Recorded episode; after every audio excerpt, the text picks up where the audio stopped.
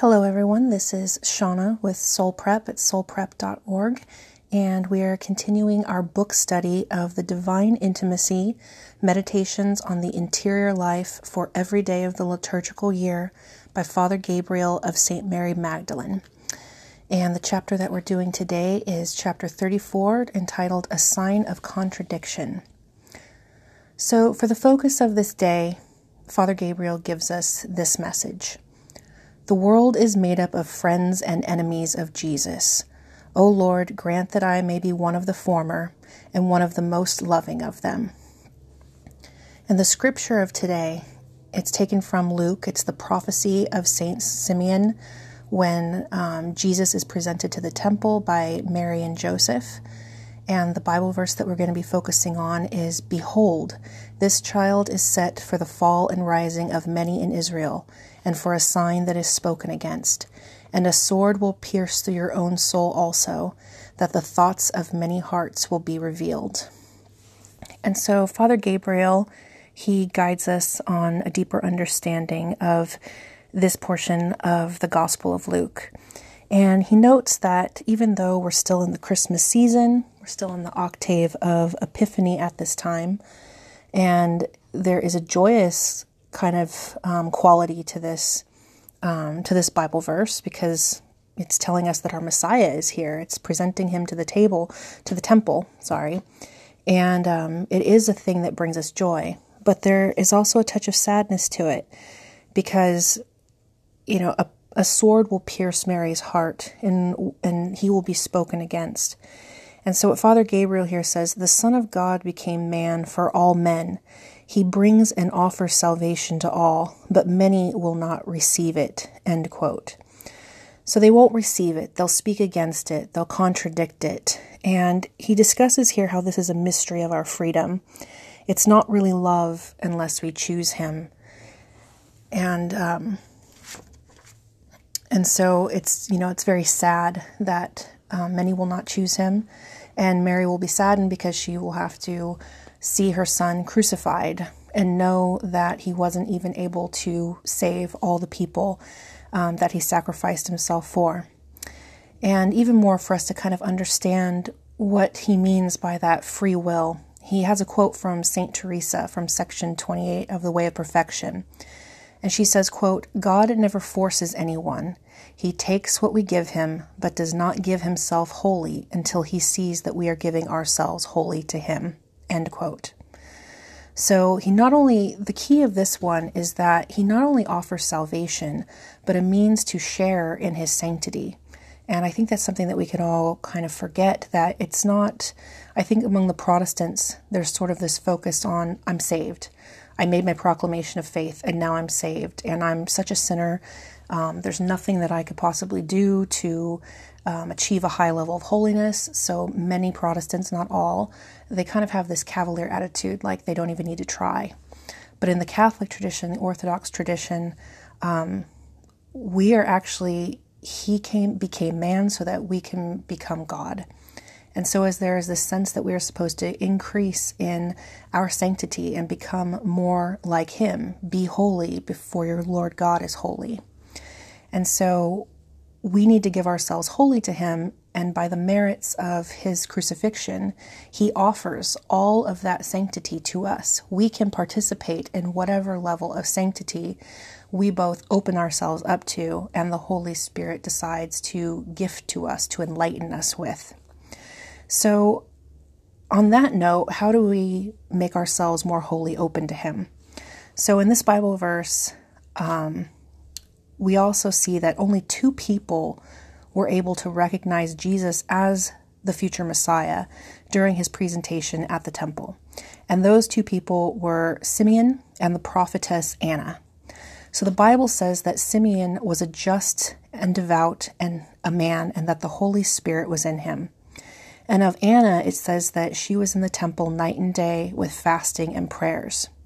So, what Father Gabriel teaches us here is that this portion of the gospel teaches us the qualities of souls that are disposed to recognize and receive Jesus. So these are the qual from here we learn how to be, the work that we can do to put ourselves in a state to receive from the Holy Spirit. Again, our works do not save us, but our works can put our soul into a state. It can make us a vessel so that we are able to actually, one, have a pure enough heart to recognize Him when we see Him and to receive all the gifts that He is ready to give us. And so, those qualities that we can see here in this verse is that we need to have one rectitude of mind and will. That's what Father Gabriel calls it. Um, that means we have to be we collected and we have to we have to be exerting effort and keeping our mind focused on what we know to be true and we have to have our will focused on what we know to be true and good. So Anna went every day to the temple. I'm sure she participated in all the festivals and liturgical events that they had to do. And so, conforming her will to what she knew to be true made her open to see even the, ultimate truth. And secondly, we need to have a sincere longing for God. And this gets to the point of it is a relationship, it's not just a contractual sort of agreement. It's not a juridical sort of agreement where we're going to do our end of the bargain and he's going to do his end of the bargain. That this is supposed to be a personal relationship. We need to have a sincere longing for God in our heart. And if we don't have that, then maybe we need to take time and reflect on the nature of God, um, try to rekindle awe in ourselves for the glory of God so that we can have a sincere longing for that. Because the more we understand who God is and what He has done, the more we will find that more interesting than anything on earth, and that we will actually long for Him.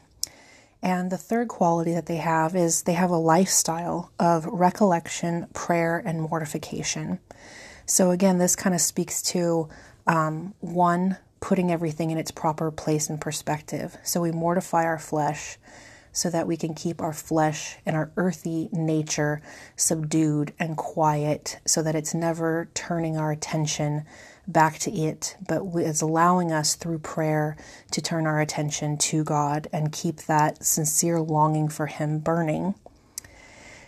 And so another thing that I that he talks about, he mentions it very briefly, but I think it's really important, especially in our day and age, that he says it's not our will well, he doesn't say it exactly, but the point is, he mentions that it's the Holy Spirit that reveals Jesus to us. It's the Holy Spirit that reveals that truth to our hearts and enlightens our minds. And I know myself, I struggle with doubt quite a bit. And I think, at least I forget, and I think a lot of people forget, that faith and having faith is not really entirely an action, or even primarily an action of ourselves and of our will. Um, it is actually a gift. It's one of the three gifts of the Holy Spirit. Well, one of the um, gifts of theological virtues of the Holy Spirit, sorry, is the gift of faith. And so um, we can't recognize him as Redeemer unless the Holy Spirit has enlightened us in that way.